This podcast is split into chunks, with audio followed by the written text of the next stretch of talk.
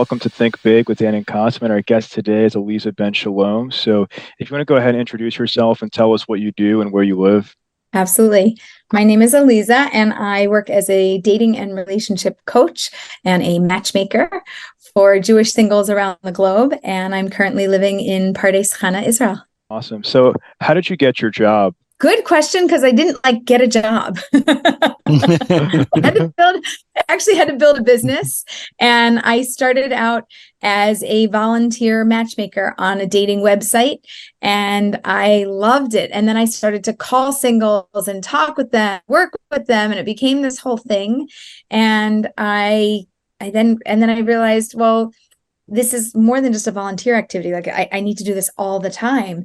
And there's not a a degree for matchmaking and b there's no like center to go get a job in matchmaking.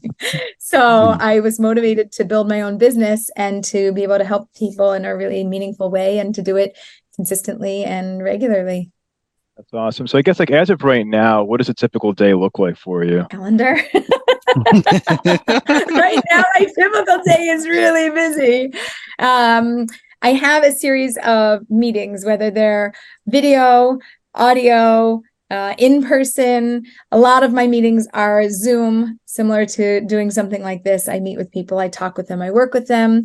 I have a lot of WhatsApp chats moving with different clients and where we're at and who's dating whom. And, you know, this thing ended and this one started. And now we're sending out this profile and um, a lot of networking, a lot of collaborating, a lot of interviews and different things now that uh, the show Jewish Matchmaking has uh, been released. So there's a lot of excitement around that also. So it's kind of back to back appointments, unless I block it out. I literally have like uh, a section in my calendar where I just write the word block and it blocks people from being able to book. And then I do things like go to the beach with my family and go out to dinner and we spend time together as well. So I'm Jewish and I live in Dallas, Texas. Like, what do you recommend for somebody like myself? I live in an area where there aren't many Jews in terms of, you know, finding a match. Like, you know, long distance dating? Is that effective? Like, what have you seen?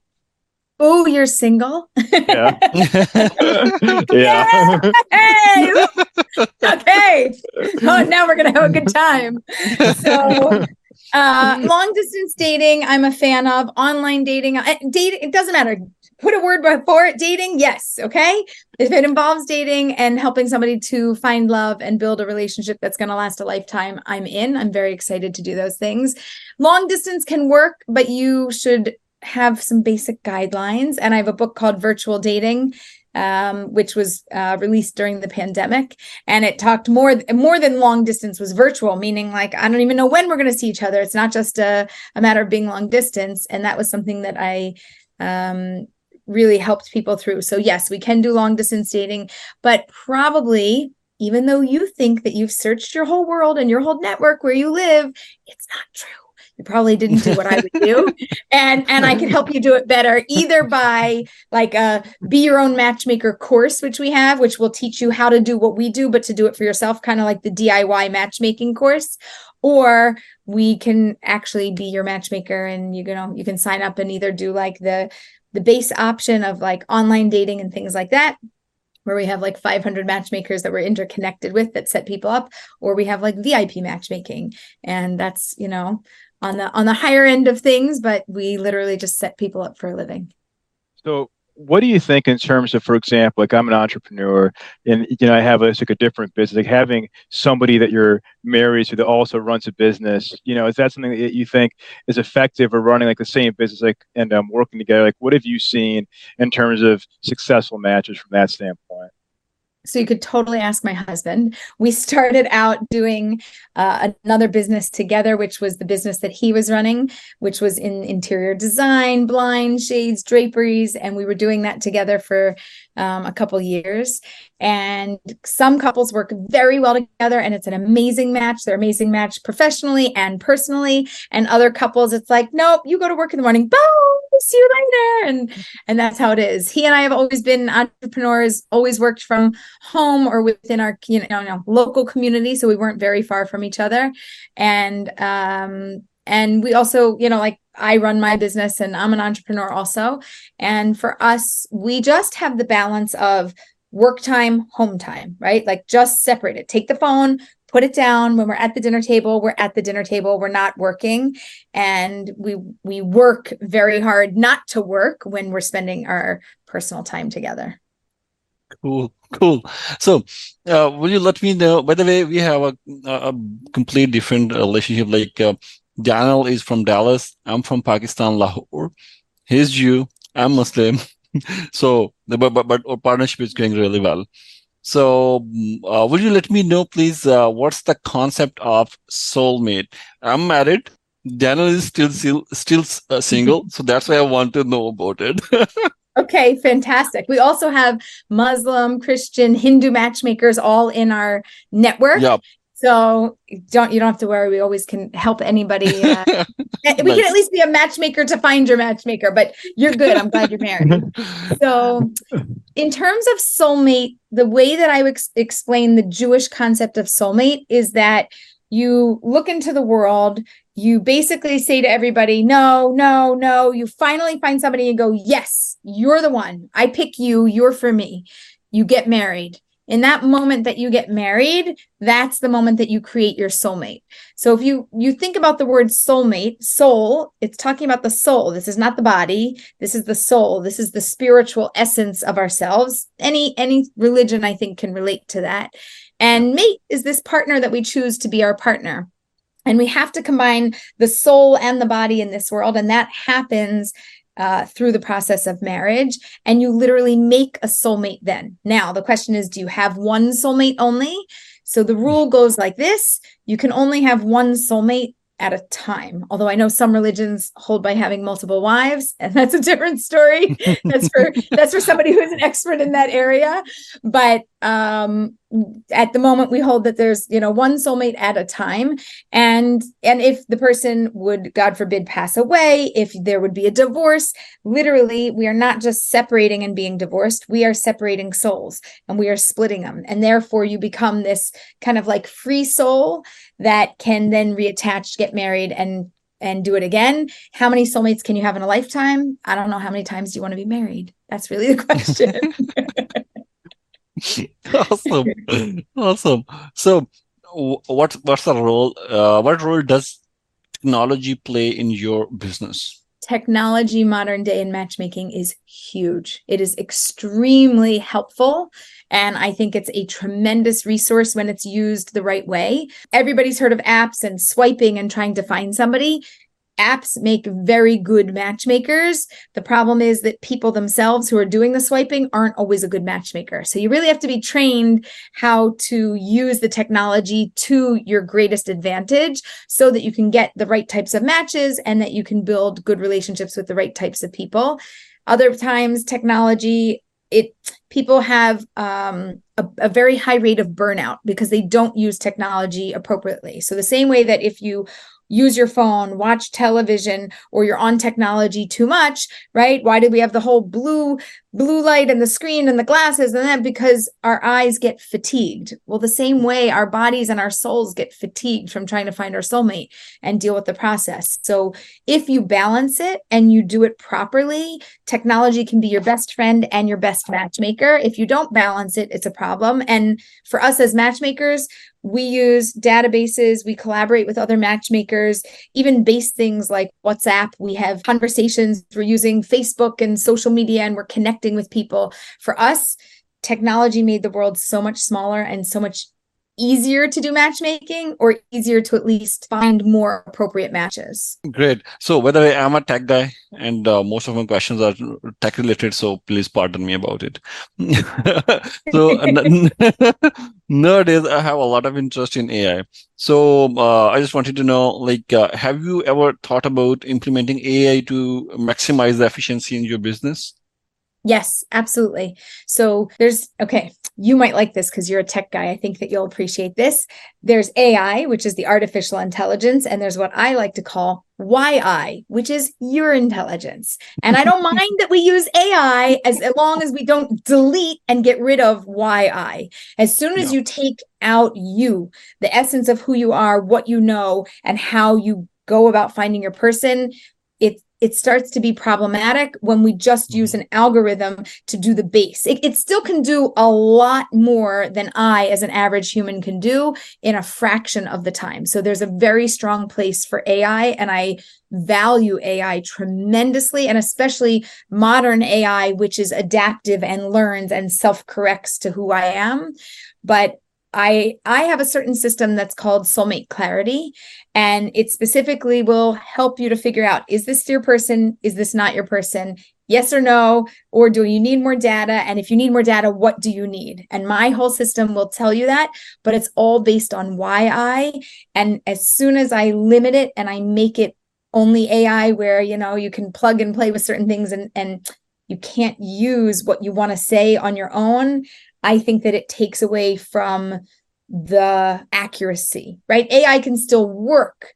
It will just be less accurate than if I was really able to fully express myself and not just express myself within a system. Yeah, obviously AI cannot uh, replace the YI. obviously. It's going to be That's a a new good term. point. You're going to see in the AI world YI, and you'll be like, she said it here. You heard it from her. Indeed, indeed. So, by the way, I was married. Um, you know, I have I have a, a complete uh, mm, story of how I married. Uh, so, uh, my father uh, published uh, advertised, in fact, advertised uh, an ad in the newspaper here in Pakistan that this is our son and he is a good. He is a software engineer. So. one of one of the obviously my fa- my wife's family contacted me and after this i'm yes i'm married i'm happily married with three kids uh, but what will it will you please tell me what it will take for people to start using matchmakers more maybe than uh, dating applications or you think both are equally equally good I think both are equally good. Yes. I think that matchmakers are more personalized and Mhm. are are more about a well-rounded process. So there's finding the person, right? Doing the hunt and searching and finding the person. But then there's also figuring out is it my person? It's coaching and it's talking through the process. It's about, oh, I don't know, maybe uh, should should I say yes? Should we get married and closing the deal? And AI can't do any of those things. So when you're talking about a matchmaker, we're talking about a whole process of who you are, where you came from, where you are now, where you want to be in the next three to five years, building your family like you, married, kids, right? This is the direction I want to go and having clarity about that. And and about making a plan to get there so that it's not only about finding my person, but it's about building the life that I want to build. So it's life coaching and relationship coaching and matchmaking and introducing all in one thing. I do think both have a place though, right? Somebody can use AI and they can use technology and apps to find somebody, but they could use a dating coach to help them through the process. That's the best of both worlds when you combine it. Or you can have a matchmaker who does the coaching and the introducing. That's also the best. But when we just use one individual part of the process without it being a whole, I think that it lacks a little bit and and it's not as full bodied of a process and eh, it, it's not as not as easy to get through it. Uh, by the way, Daniel is my friend, a very good friend, and I, I would like you to give a give some coaching uh, about about matchmaking. Do you About agree. Dan? sure, sure, sure. I'm all for it. Yeah. he's still he's still single, so I'm excited that we get to match you. This is great. This is like, oh, so much fun. So I have a question. So like in terms of dating apps, right? Because I think that you know one of the issues I've seen is you have like too many people that you're talking to at once. Like, what do you think in terms of like from matchmaking compared to dating? I think it's like even some dating apps that are more marriage minded, like Jewish dating apps that you, you know. You probably know, all of a sudden you like three matches at one time, which I think can be sort of problematic. You're talking to more than one person. Do you think that's a good thing or bad thing, or what do you think about that? I think it is definitely a difficult thing when you're talking to more than one person. The challenge is that, first of all, the grass looks greener. Second of all, you play Mr. Potato Head. So I like this about this personality, and I like this about her job, and I like this about what she does, and this about who she is, and oh, this one I like her family. And all of a sudden, if I could just have each thing that I love from everybody and we just poof, make the perfect person, then it would all work. But hey, since it doesn't come in one package, it doesn't matter. I got three suggestions today. I'll just wait wait for tomorrow because more suggestions will come. So it makes us feel like there's endless possibilities. So most people, A, they hit dating burnout. B, they lose motivation. C, they lose focus. D, they don't even remember what they're looking for anymore. And and the last thing is that they compare each person that they're dating to the other people that they're dating. And that's a mistake. They should be comparing everybody that they date to themselves.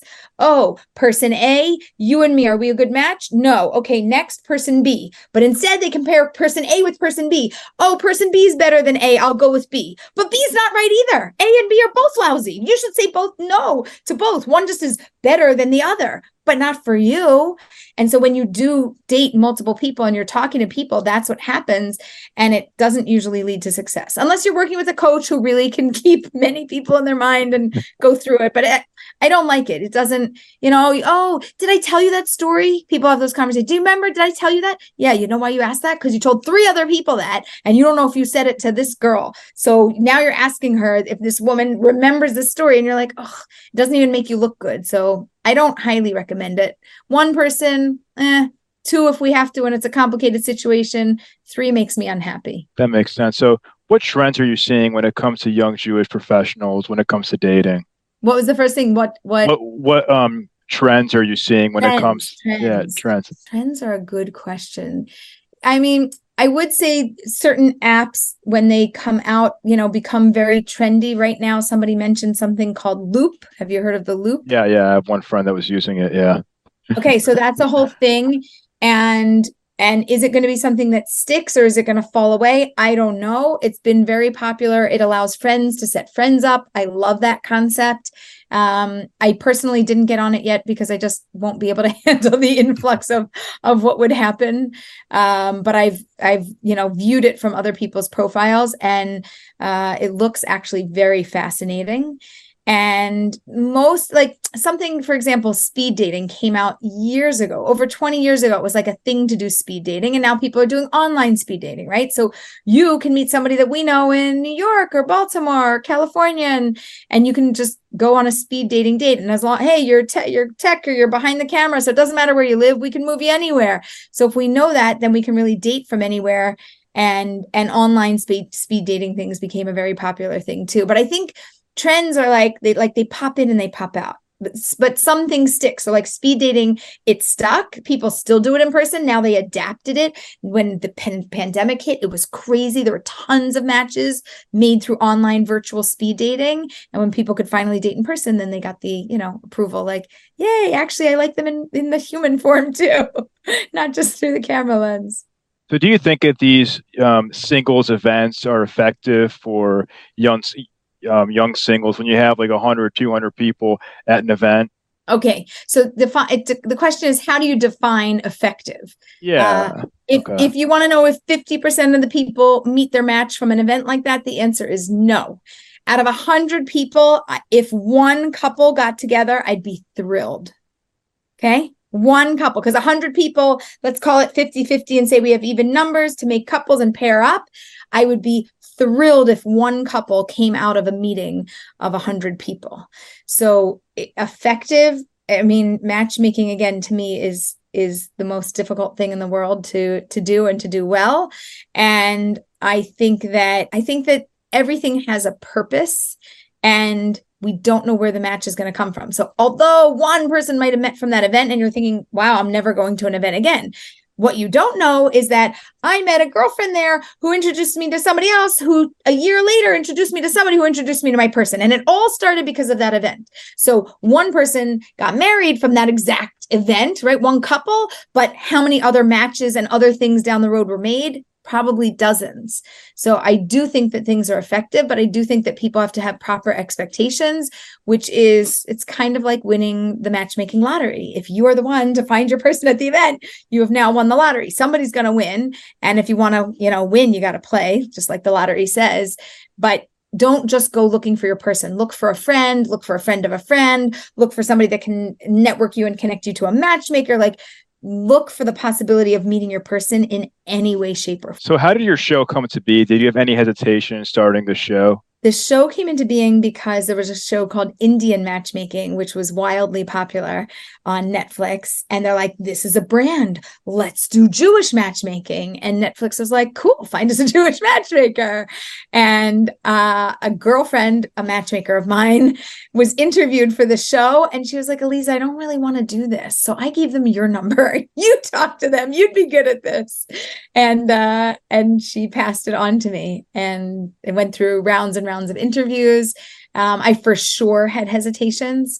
I think Jewish people in general, we've had difficult representations over the years and the likelihood of something coming out like good for me and good for the jewish people was definitely a, a risky thing and i um, I did my best to line up all kind of like the checks and balances. You know, we had a Jewish producer on board and a religious producer on board, and we had people that were there to identify um, all of the cultural and religious accuracy and things of that nature. And so, um, all the things that I had concerns about, we did address, um, and it, you know, was something that was really important to me.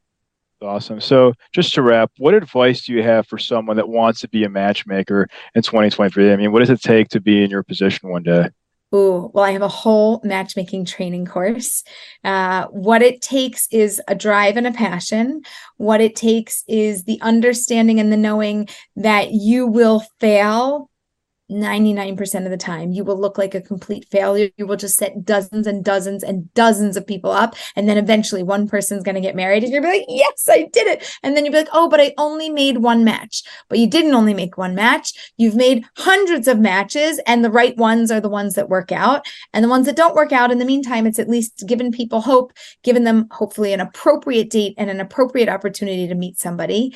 And then you just rinse and repeat and you keep going and keep networking and and my my advice would be try to set up one person once a month like look around who do you want to set up go look around find somebody to set them up with make a smart match don't just make a match because it's your monthly quota make a smart match and make make an effort consistently and on a monthly basis that's awesome. Well, Aleeza, thank you so much for your time today. I really appreciate the, the uh, conversation and I really enjoyed it. So thank you. Thank you, guys.